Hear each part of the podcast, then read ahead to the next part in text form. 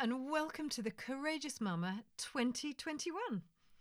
Do you know, I found myself thinking this year, what would be the most helpful tip to start the year off with for parents who prioritise connection? Because the heart of this podcast is about connection. So I looked back at 2020 and I went through the questions on the blog and the questions by email and the questions that came up in my session times with parents to see what came up most frequently. And there is one tip that really stands out as making the most impactful change in this climate of parenting. Whether someone was making contact with me over their child's attitude, language, self esteem, whether it was trauma, discord, spectrum issues, eating disorders, or difficulties with schoolwork and talking back rudely, whether it was issues with friendships or teachers, lying, cheating, being on screen too much, arguing, anxiety, addiction, there was one outstanding topic that came up as being useful. One that was so often mentioned in the lovely feedback and responses that people are kind enough to share after we've spent time on a particular issue at hand. And that was learning to listen well. Now, you may be disappointed to hear that. You may have thought I was going to come up with something else. And on the face of it, it might not sound earth shattering, but evidence suggests it is. Feedback suggests it is. In fact, if you want a magic wand waved over a particular issue in your family, I'll bet that a few small tweaks to the way you communicate when your child wants to be heard and understood will deliver. Even if you think you're a fabulous listener, very small developments to people's ability to hear their children have had monumental impacts in many homes, and even when parents have been sceptical that it would bring about change. You see, the thing is, so often when we're chatting about a child being disrespectful, sibling rivalry, or any of the symptoms above that I mentioned a minute ago, what people are quite often wanting is a way to change the child. They'll come to me saying, What can I do about this? And what they're really saying is, How can they change? But the real effect happens when we change ourselves. It doesn't mean the child hasn't been difficult or wasn't making a poor choice and that they weren't genuinely causing that parent grief. But it comes back to that old expression if you want to change the world, start with yourself. If you want to change your community, start with yourself. If you want to change your family or something in your family, start with yourself. If you're listening to this and enjoying this podcast, it's probably because you want to grow and you know you're going to find something gritty in it, something challenging, something that's going to push your family forward to that space that you're longing to get to. As a parent, you know that there are some tools that could reduce the arguing, help your child to be more communicative, and improve the quality of relationships in the home. So I'm starting with something that, in some ways, is very simple on paper. But in the moment, will stretch and grow you as a parent and will absolutely deliver as a communicative and relational tool. I remember when I first made a promise to a parent client that it would do that, and I bit my fingernails till she came back with the verdict. And it did. It never fails to if it's genuinely carried out. Listening is an art. Some people have it, and other people have to learn it. But even those who seem like they're born with it have a long way to go. It's a contact sport. We develop it through using it as we have contact with others, whether that's over the phone, over Zoom, and in particular with our families. How would you rate your listening skills on a scale of 1 to 10? I know that when I host a parenting course, it's often the part that parents are most struck by because developing your listening skills is so life changing. A small tweak can completely reset the trajectory of a relationship. And just to demonstrate that, I'm going to read you one of the WhatsApps I received on the topic from a couple I met with three times last year. And that's often all it takes to improve family life. In fact, sometimes one session does the trick. This couple had come because they'd reached the point of relational breakdown with their teenage daughter, and they were so upset. They just couldn't work out how to reach her. They'd tried everything. And they're a lovely couple. They're kind, they're caring, and they're easy to talk to. So I'm not talking about people who find it difficult to communicate, difficult to listen. And I always think it takes a certain amount of humility to ask for help with parenting. Parenting can feel like something that should be innate. It's such a personal area. So I'm always encouraged when people feel able to ask for help. Do you follow any of Charlie Mackesy's work? He's he's all over the internet. He's on Instagram. Look him up. He wrote The Horse, the Mole and the Boy, and there's this beautiful picture where the boy asks the big old horse, "What's the bravest thing you've ever done?" "Ask for help," answers the horse. It's not easy, especially in the emotive area of caring for those whom we love. So, back to this lovely couple who did that. They asked for help. And one of the things we worked on was listening and empathizing. They're both in the caring profession, so I'd say they're pretty skilled up in this area, but as I say, there are areas we can develop. It seemed that any communication they had with their daughter was met with annoyance. I know some parents out there will relate to this and they're experiencing that. Some of you have got slightly younger children and you're getting glimpses of it and thinking, I really don't want that to happen and get worse through the teen years. I think most people know what that feels like. But this was at sort of disaster point and they were worried. It seemed that any communication they had with their daughter was met with irritation to the point where the daughter avoided all the communal areas in the house as much as possible and spent most of her time in her room. So, we talked about some different areas where the daughter's voice could be heard how to respond when she complains, how to respond when she's disrespectful, how to respond when she doesn't want to talk. And I'll give you some more specific examples in a minute. But first, let me read you the WhatsApp she sent just before Christmas after they'd been putting their tools in place and felt they had feedback. And she's given me permission to share this, but I'm going to change the child's name. I just wanted to share something with you as I feel it is huge progress and I can't stop grinning. I was sitting watching TV with Sophie earlier, and the others were out, and she started talking about her friends and their relationships in general. And then she said that one of her friends was having a bit of a difficult time at home and finding her mum really annoying. I sort of half joked and said, So do you? And she said, Actually, I don't really find you that annoying anymore. Wow. Who would have thought we would be having those kind of conversations a few months ago? I am so grateful to you as I really think those conversations were instrumental in changing the direction our relationship was going in. A whole new trajectory. That's what they had.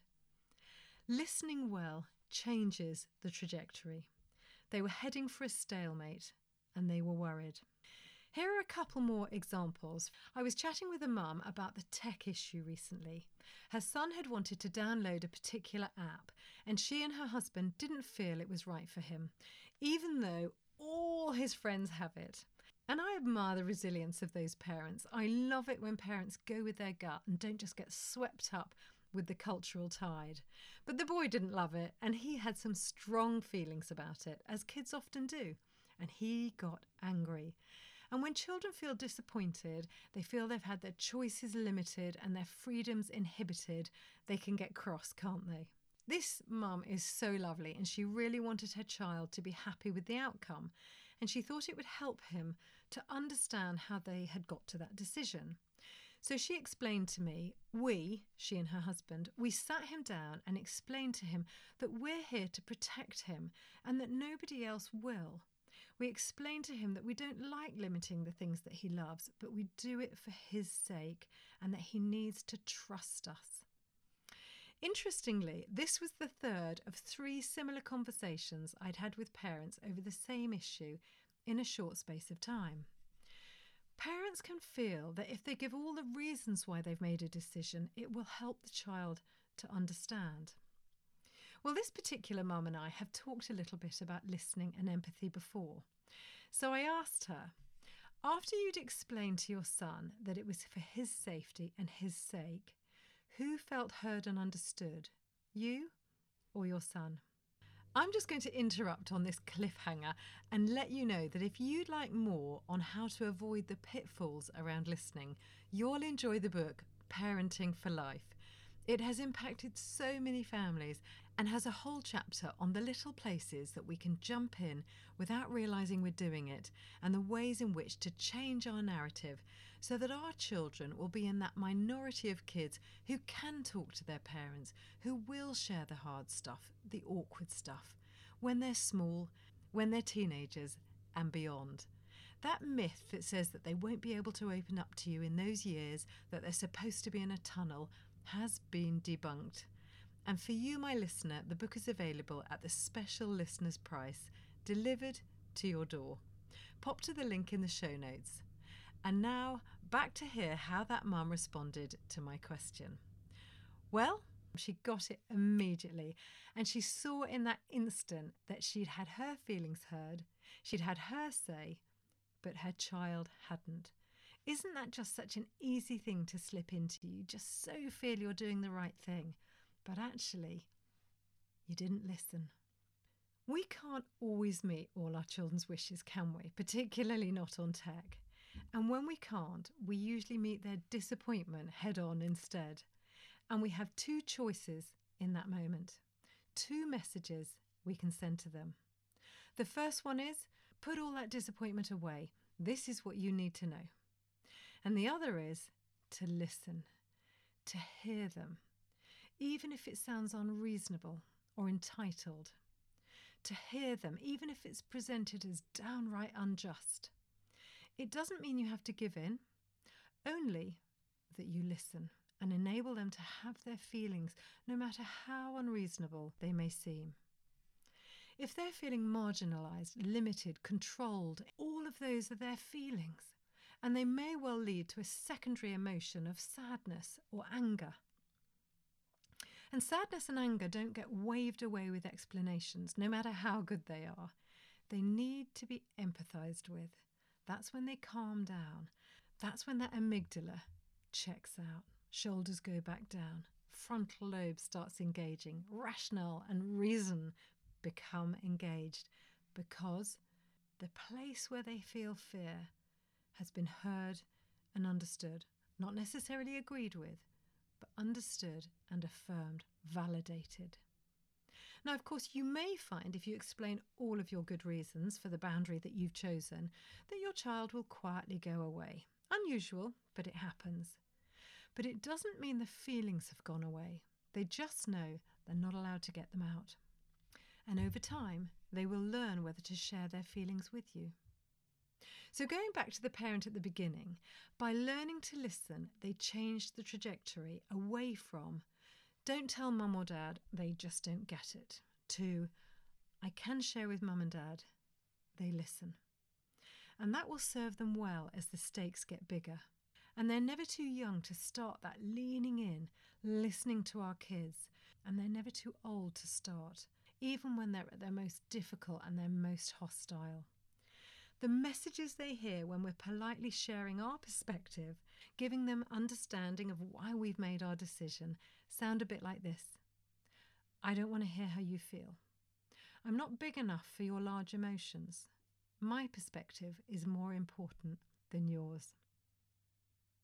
But the message they hear when we listen is you're allowed to have that feeling. It's totally valid. So here's a third example. I was chatting with a mum the other day, and she was talking about how her children sometimes have quite preposterous points of view.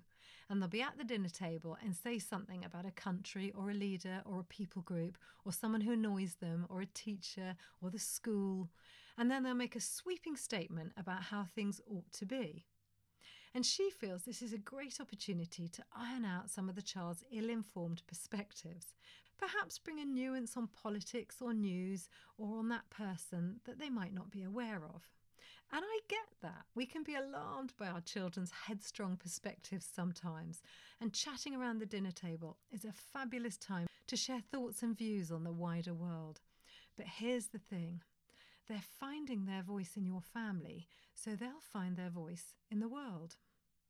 It's a healthy family environment if they're pondering racism, poverty, politics, education, relationships, and things that are wider than their own circle. They need the practice. They need to practice airing their views. But if they're always corrected, they'll learn to shut down or get louder. Have you ever been around a table with people who don't contribute? Or people who don't leave space for other people's contributions? So, this mum was challenging her child's perspectives because they seemed slightly dogmatic and ill informed. And it came up in conversation because she was trying to learn to listen, but she kept hitting these slightly bombastic comments from her child.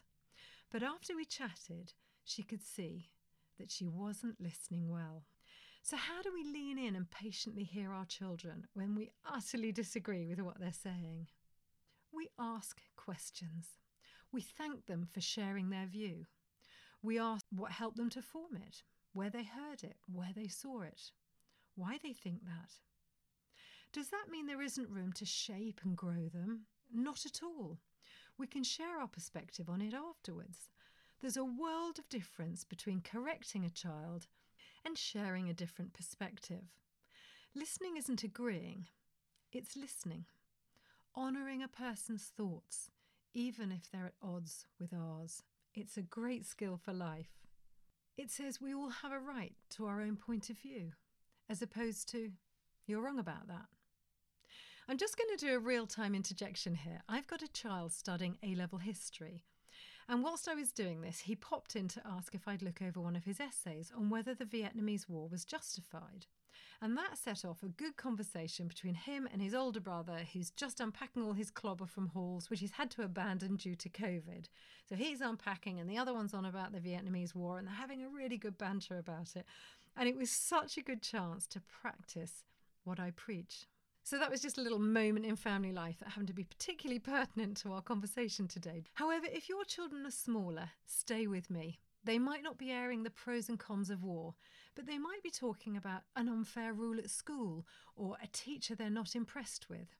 As amazing parents, we can usually see these issues from both perspectives. So we might want to help our child by sharing why the school or the teacher might have made that choice. But actually, this is your chance to listen well, to lean in by asking those questions. How did it make you feel? Why do you think your teacher did that? The thing is, we don't always have to have the last word.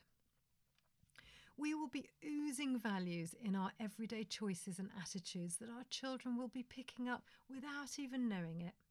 We don't have to leave every conversation having said our piece. Sometimes they just need to know that we're interested in their point of view. They have a right to have one. We can listen without feeling like we're implicitly agreeing. That's an interesting perspective. What makes you say that? Thank you for explaining that's how it makes you feel. But, I hear you say, what about when the child takes their anger to that next level? They don't let up, they're being disrespectful, they're spoiling for an argument, or when you've put a limitation on them that they don't like and their anger has got out of hand. Then it's a good time to postpone. They have a freedom to a point of view, and you have a freedom to move on. It all comes back to that favourite mantra of mine I manage me, you manage you. And for that, you might need some one liners up your sleeve. I love you too much to argue is a good one. I'd love to chat about this when we're both feeling calmer. Note, I didn't suggest you say when you're feeling calmer because that is fuel for the fire. Or you could say, I can see this feels important, but I just need some thinking time. That's a little New Year starter. You know, I'm not always a fan of New Year's resolutions. The gyms, well, those that are open will be full this month, and diets will abound, and quite possibly the numbers will have shrunk by February. But what I do think can be helpful over a New Year's resolution is making a manageable tweak. There's a really popular book out at the moment. I think it's a New York Times bestseller book or something, and it's called Atomic Habits. I'll put it in the show notes. And it's all about making tiny little tweaks. And that little listening tweak that you make will develop as you practice. and you'll soon be shooting for a whole new trajectory by making that little change to yourself. I promise. Stand back and watch the magic happen. I'd love to hear your feedback. I'd love you to pop to the reviews at the bottom of the podcast. It's at the end of the list of episodes and leave a review. That helps me and it helps others to find me. And throw me a few stars whilst you're there. If you like the notes to today's show, pop to my blog, The Courageous Mumma. That's also listed in the show notes. And if you'd like to chat about parenting, email me at thecourageousmumma at icloud.com. Guess where that is? Also in the show notes. And I'm also on The Courageous Mumma on Instagram, where you'll find all things parenting, and the subject for each week's podcast pops up to prompt you on a Tuesday. And then there's a little extra soundbite on a Friday too, just a nugget. So I'm basically the courageous mumma everywhere, and I look forward to hearing from you. Next week, we've got Tony France back on the podcast, digging into the topic of anxiety and our kids, anxiety and ourselves, and mental health. You might have heard him on the podcast when George Orton and I went and talked to him about all things to do with drugs and kids. He's amazing. And if you haven't heard that, do pop back to podcast 34. It's really, really good. But in the area of mental health, he's an expert and he's a total legend. So George and I go back to mine him for his insights. So do join us next Tuesday. Have a great week. See you then.